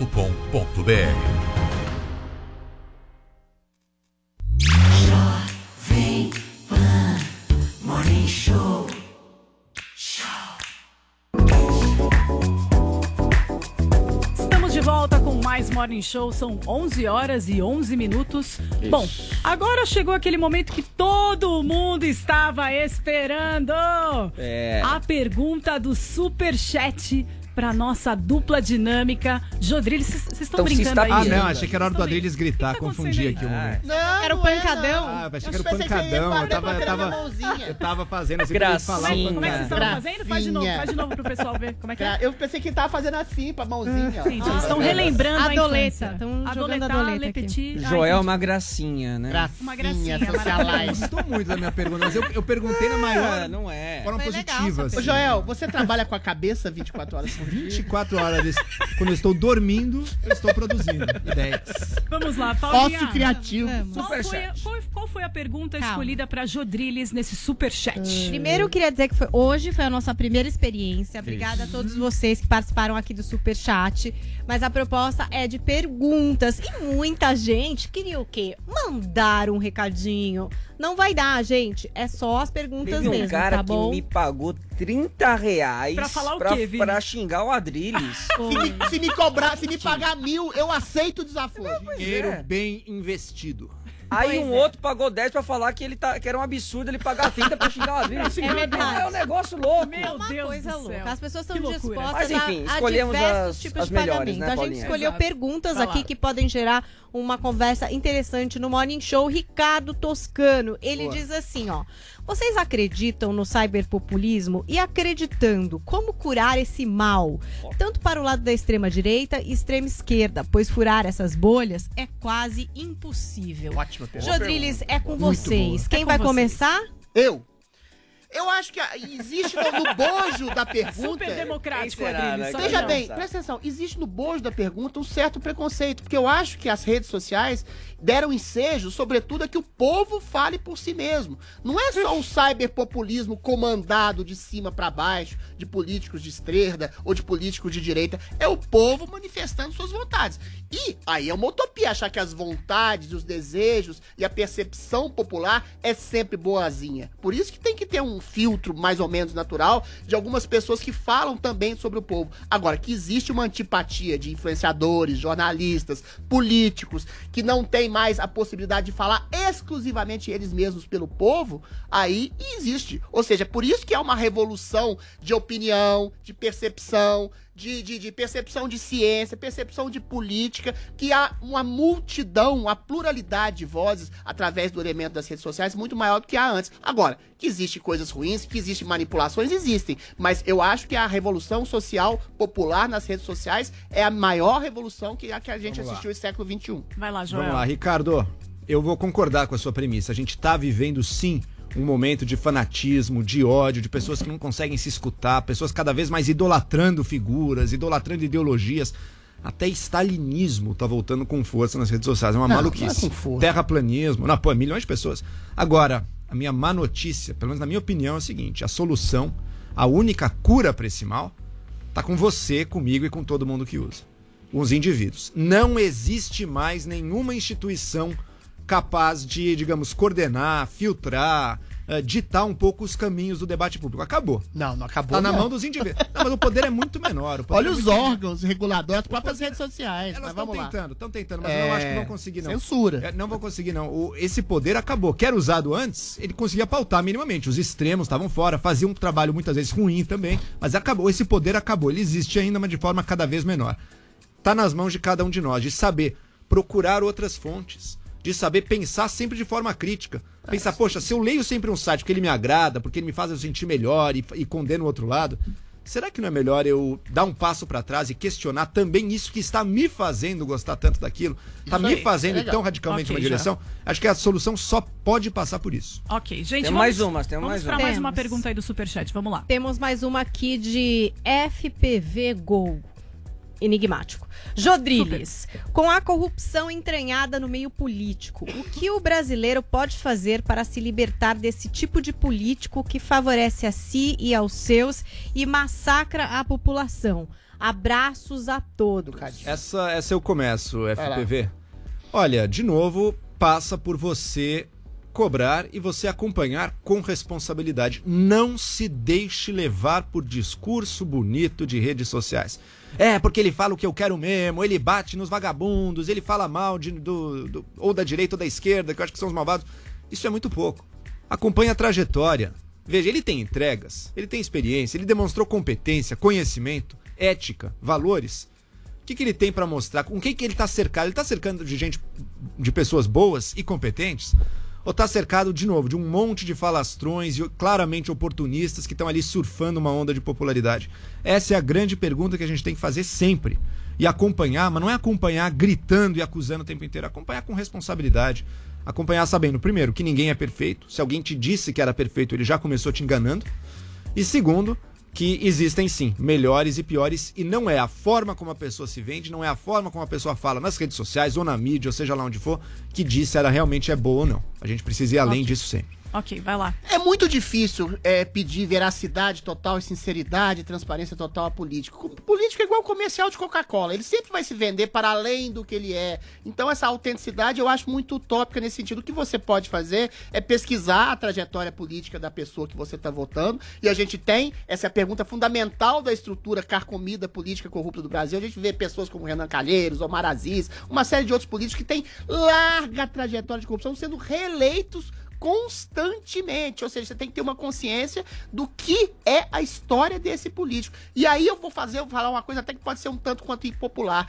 O voto, o direito ao voto, não pode ser exatamente apenas um dever, uma obrigação, porque o sujeito que vai lá e vota, por exemplo, no legislativo, no deputado, ele acha que o executivo é que manda em tudo e não percebe que o judiciário também manda, esse não tem voto, mas o deputado e o senador, ele pode sim votar, ou seja, a pesquisa sobre os políticos no Brasil é muito mais interessante nesse regime semi-parlamentarista que a gente tem, no seu político, do senador e deputado, que às vezes você vota no primo, do avô, do amigo, do tio, do que para presidente. Não adianta nada votar para um presidente querendo mudar um rumo e votar num legislativo que vai para outro rumo. Ou seja, tem que fazer as duas contraposições. E só para completar isso que eu tava falando, eu acho que deveria ter uma espécie de vestibular para voto. O voto deveria ser um direito a ser conquistado para que a pessoa tenha consciência de quem ela tá votando. Ô, louco, votar simplesmente por obrigação, para mim, não cola. Ô, Adri, Deixa eu pegar carona nessa voto tua... Voto facultativo e com vestibular para votar. E pro eleito tem vestibular também?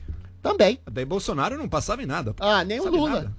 Vai lá, Vini. Pegar carona nessa pergunta aí, nessa questão, só para não ficar devendo para nossa audiência, porque a gente anunciou aqui na nossa chamada de hoje. Ontem teve uma reunião, um encontro, um almoço de 7 dirigentes, presidentes de partido, enfim, deputados, senadores, enfim, que foi organizado pelo ex-ministro da Saúde, o Luiz Henrique Mandetta, com esses representantes de partidos de centro, centro-direita, centro-esquerda, e com a intenção de tentar achar esse tal nome para a terceira via, para disputar, né, a presidência com Lula e Bolsonaro, que estão cada vez mais fortes depois da saída aí do Huck, o Moro, né, provavelmente não vai, a saída do Amoedo, enfim. Então esse encontro aconteceu ontem, mas eles não chegaram num consenso. Isso que eu queria perguntar. Não chegaram a uma conclusão, Vini? Não chegaram num consenso, mas aqui não chegaram no nome.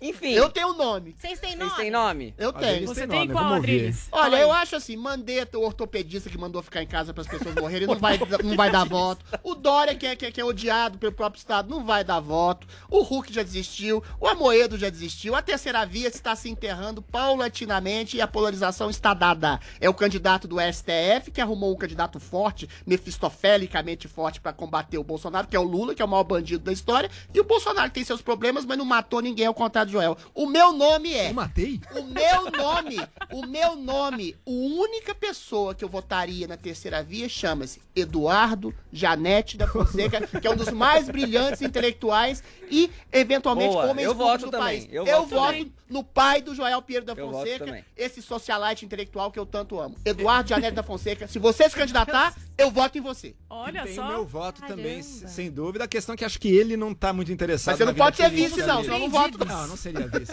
Votaria, gente, também. Agora, ó, nome pra terceira via é mais do que possível. Todos esses que o Adriles falou tão mal, olha, entre esses aí, todos eles são melhores que Lula e todos eles são melhores que Bolsonaro. Então não teria problema nenhum. Lula com eles. Qualquer um. Agora, cuidado com o que você fala. Lula não. Agora eu também pensei que tem outros nomes possíveis. Outro dia eu vi gente sondando até a empresária Luísa Trajano. Sei lá se vai ser candidata ou não. Que seria melhor. Especulações, né, Joel? Um empresário com gabarito e com conhecimento, não tenho dúvida que seria melhor do que a polarização que está destruindo o nosso país. A questão é escolher quem. E quem que vai escolher? Vão ser os caciques? Daí eu já acredito que não. Ok. Eles têm que ir à população. Não deu certo. Vai ser a população que vai escolher nas intenções de voto. Calma, gente. Mais de um ano para eleição. Tem um ano para eleição. Ou seja, concluindo, por enquanto nós não temos ninguém. Só o Eduardo. Ainda não. Estamos em busca. Lancei Eduardo Janete da Fonseca. Estamos em busca ansiosamente. Vamos lá. Gente, Hoje o quadro No Caminho Eu Te Explico terá a presença do cantor Ziba, dono do hit Hear Me Now, onde fez parceria com o DJ Alok e Bruno Martini. E ele está no ranking dos 30 brasileiros mais ouvidos no mundo, segundo a Billboard. Sabia, Paulinha? Ele é maravilhoso, já ganhou o Grammy quando estudava música, já veio aqui no Morning Show, sou muito fã do Ziba. Muito querido, muito talentoso, né? Gente, então o Fred Ring bateu um papo com ele, vamos conferir agora No Caminho Eu Te Explico. Vamos lá.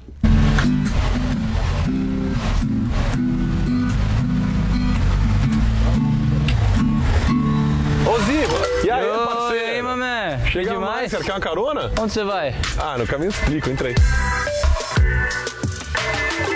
É um oferecimento Volvo XC40 com Seat Safety, pela segurança de todos. Parece que estamos numa, sei lá, numa nave. Né? É muito legal, que ele faz um monte de coisa sozinho esse carro. Ele é elétrico, é híbrido, acho. Ele não faz barulho. Marquinhos Lobo Zebalos para o mundo Ziba.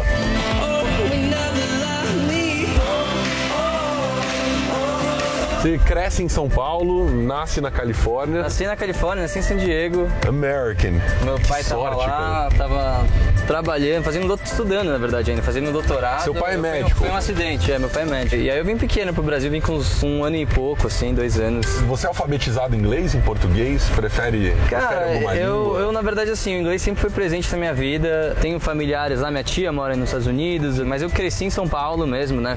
Fiz colégios aqui. Inclusive, meu último lançamento foi com a Malu Magalhães, eu estudei com ela no colégio aqui. Mentira! Sim, aonde vocês estudavam? A gente estudou no Santa Cruz, em Pinheiros, mas aí eu saí e fui pra um colégio que tinha aula de música. E aí começa a tua história com a música? Eu sofri, tipo, bullying pra caramba, porque eu não me enquadrei, assim, nas panelinhas, e eu era meio inocentão, e aí a aula de música, o estúdio ficava aberto. Virou todo meu recreio, passava no estúdio, montei uma banda com uma galerinha, e aí tipo, a música foi meu refúgio, entendeu? E foi uma forma de aceitação, assim, também, porque depois a música empodera, né? Você fica, tem a banda, era uma coisa cool. E aí já com a banda, no novo colégio, foi muito mais aceito. Então foi uma coisa que eu amava a música, lógico, chamava The Twice. The Twice. A gente gravou uma demo, uma música que viralizou, assim, no colégio.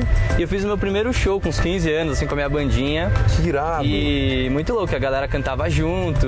Era o hit do colégio. É, o hit do colégio. É ali que eu falei, cara, eu quero fazer isso pro resto da minha vida. Como é que era a música, você lembra? Assim, ó.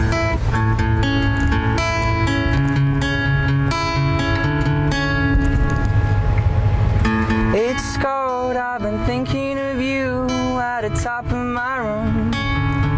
I don't know what to do when I saw you walking around, talking like you're alone.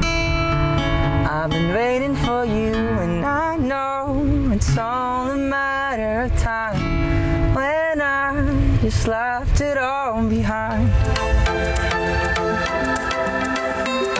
E em que momento que você leva a música pro próximo nível? Quer dizer, você tem as bandas, vai ganhando confiança, vai melhorando a sua desenvoltura, a tua apresentação, e aí você volta pros Estados Unidos, né? E vai estudar música lá já num nível mais profissional. 18 anos ali, aquela fase de escolher o que vai fazer da vida. Foi uma decisão difícil, assim, pra mim, escolher fazer música. Não, meus pais apoiaram muito, assim. Meu pai, ele tem um livro, né? Ele tem toda uma metodologia que se chama Desejo Logo Realizo. Então, ele sempre me disse, né? Pô, faz o que te faz feliz. Legal. Seu objetivo de vida é ser feliz. O resto é consequência. Dinheiro é consequência e se você fizer bem... Concordo. Então eu sempre fui com essa cabeça. Mas aí em Los Angeles começou minha primeira banda profissional. Que era? Que era a Bonavox. E é com a Bonavox que você concorre... você é indicado para um Grammy. Eu ganhei um Grammy Amplifier, que é um Grammy para bandas independentes. Cara. Tinha mais de 30 mil bandas, então era um prêmio bem legal, assim. Foi um gostinho de tipo, caramba, as coisas estão acontecendo. Fez turnê, abrimos para Alan Stone, viajamos pelos Estados Unidos, tocamos no South by Southwest, no Texas. Foi Living the Dream, assim. Aí, só que banda é difícil porque é muito personalidades fortes. Tá. E aí a banda não continuou, mas isso foi um puta baque pra mim. E eu vim passar um tempo no Brasil e aí eu falei, cara, eu vou fazer meu projeto solo. Voltei pro Brasil. Você chega e fala, vou fazer sozinho agora. Escrevi 5 músicas, uma delas era Hear Me Now. O Alok escutou essa versão e ele falou, cara, eu amei essa música, quero lançar, vamos fazer uma parceria, vou fazer uma produção aqui mais eletrônica pra ela. Quero te convidar pra cantar num shows e tal. Vamos receber com muito carinho aqui. Faz barulho pro Ziba!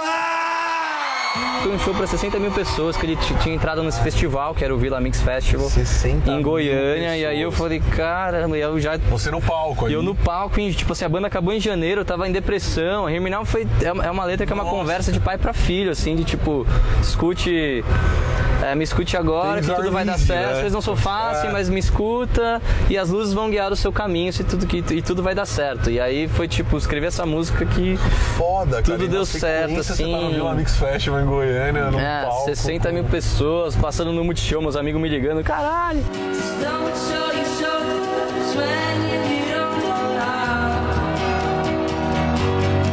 These things aren't easy, so just believe.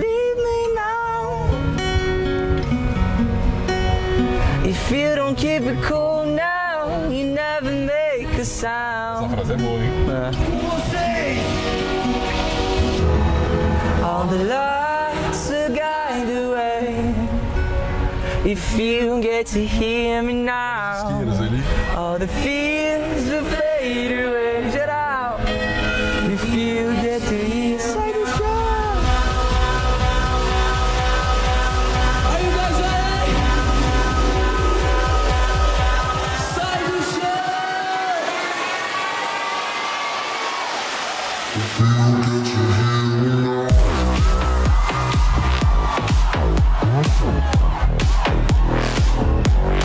Cara, essa música ultrapassou só no Spotify meio bilhão de views, né? Muito louco, plays, bateu o recorde agora aí, né? Assim, é fácil de compreender que você ultrapassou algumas barreiras, assim, tipo, você pulou alguns degraus. É muito louco, você é reconhecido em muitos lugares do mundo, né?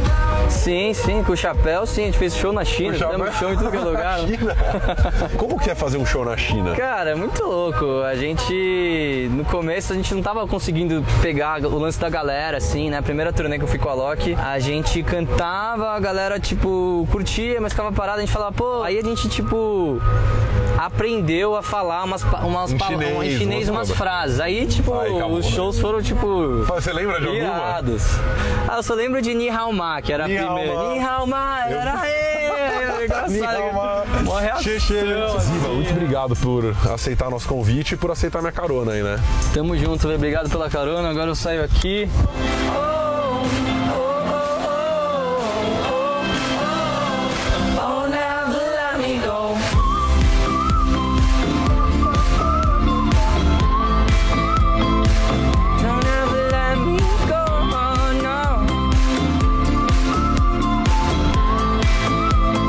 Oferecimento. Volvo XC40 com Seat Safety, pela segurança de todos.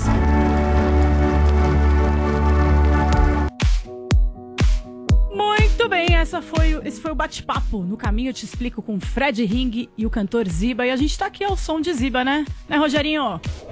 Hear Me Now. Maravilhoso. Hear Me Now. Paulinha, nesse clima de Hear Me Now, eu quero saber quais são os tweets de hoje, pra gente encerrar. Vamos lá, porque o pessoal tá dizendo, só vai ler superchat agora? Vai ter que pagar pra aparecer aí nesse programa? Calma, gente, vai dar pra fazer de tudo. O chat tá aberto, vocês escrevem o que vocês quiserem. O superchat pra pergunta pra Jodriles. E no Twitter, a nossa hashtag, sempre com destaque no fim do programa, hashtag Minota, Flávio Henrique está chateado. Acompanho o Morning Show há muito tempo, discordo de muitas pautas. Até então não questiono, porém caçoar de forma torpe a família cristã, como fizeram hoje, é muito feio, Paula Carvalho. Vini, lembrando que boa parte do seu público são da família cristã. Como foi essa parte? Foi a própria hashtag Minota, a gente falou do casal, né, da Andréa Sorvetão e do marido, que fizeram lá o vídeo evidenciando que eram hétero e que eram cristãos e que eram um casal e que por que os patrocinadores não estavam ali patrocinando eles. Gente, eu também sou cristã, eu não tenho nada contra cristão. Criticar Sorvetão é criticar a família cristã? É isso? Não, mas vocês acharam meio sem graça. Fazer brincadeira. Não, é a ironia que estava contida no discurso deles. Favor, foi isso que a gente falou. Eu acho que não eles acharam precisa sem graça. Fazer esse eu tipo achei, de achei engraçada que foi traída, aí você vai ter destaque. As mulheres abusadas já são privilegiadas. Agora presta atenção, se você for uma pessoa casada com filhos, normal, cristã, ninguém vai te dar atenção. É uma ironia calcada no mercado. Privilegiadas, né? Gente, para. Peraí, gente, a gente precisa acabar. Vamos lá. O privilégio de quem lê os tweets aqui é meu, então vamos continuar, porque tem mais um aqui, também do Fábio L. Cavalheiro. O caso Lázaro só evidencia que o sistema é falho e voltado apenas para defender bandidos e deixar a população à mercê destes absurdos. Inclusive, no Superchat tinha gente querendo saber se esse caso poderia incitar uma nova discussão a respeito de pena de morte no Brasil. Eu sei que hoje não vai dar tempo de falar nisso, mas provavelmente a gente ainda vai ter uma extensa cobertura a respeito desse caso. Sendo que a Ilana Casoy está hoje no Pânico. Ilana Casoy no Pânico hoje, a criminóloga, escritora brasileira. Eu vou ficar muito ligada, quero saber o que ela tem a dizer a respeito desse caso. Com certeza, acompanha o Pânico para repercutir mais esse assunto aí, desse serial killer Lázaro. Gente, tá vendo, Emílio? A gente é generoso. Gente, vamos encerrar o Morning Show então. Rogerinho, sobe som. Gente, beijo grande pra vocês. Valeu pela audiência, obrigada pelo carinho, pelas críticas também. São sempre bem-vindas. Adoramos vocês, adoramos a companhia de vocês. Até amanhã, se Deus quiser. Desaforo com preço a gente aceita.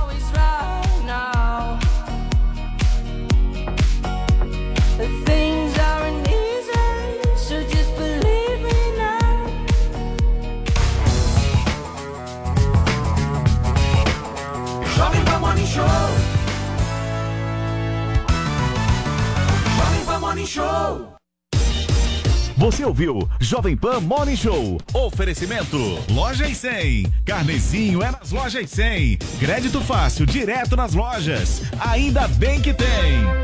Loja 100. Preços mais 100. Ainda bem que tem. Fala pessoal, eu sou o Marcelo, motorista de aplicativo. Vou contar pra vocês um pouco da minha rotina, de ficar rodando pela cidade. Acordo cedo, logo às 4 horas da manhã. Tomo café preto e pão na chapa na padaria. E já parto para minha primeira corrida, entre uma corrida e outra. Na tarde não paro, levo gente pra reunião, criança pra escola, até idoso pra passear. Eu paro às 18 horas. Volto para casa e curto a noite com meus filhos. Dipirona monoidratada, citrato de orfenadrina, cafeína anidra. Se persistirem os sintomas, o médico deverá ser consultado. Oi, gente. Aqui é o Zé Gotinha. E vim avisar... Judy was boring. Hello. Then, Judy discovered ChumbaCasino.com. It's my little escape. Now, Judy's the life of the party. Oh, baby, mama's bringing home the bacon. Whoa, take it easy, Judy. The Chumba life is for everybody. So go to ChumbaCasino.com and play over 100 casino-style games. Join today and play for free for your chance to redeem some serious prizes. Ch-ch-chumba. ChumbaCasino.com. No purchase necessary. Void where prohibited by law. 18 plus terms and conditions apply. See website for details.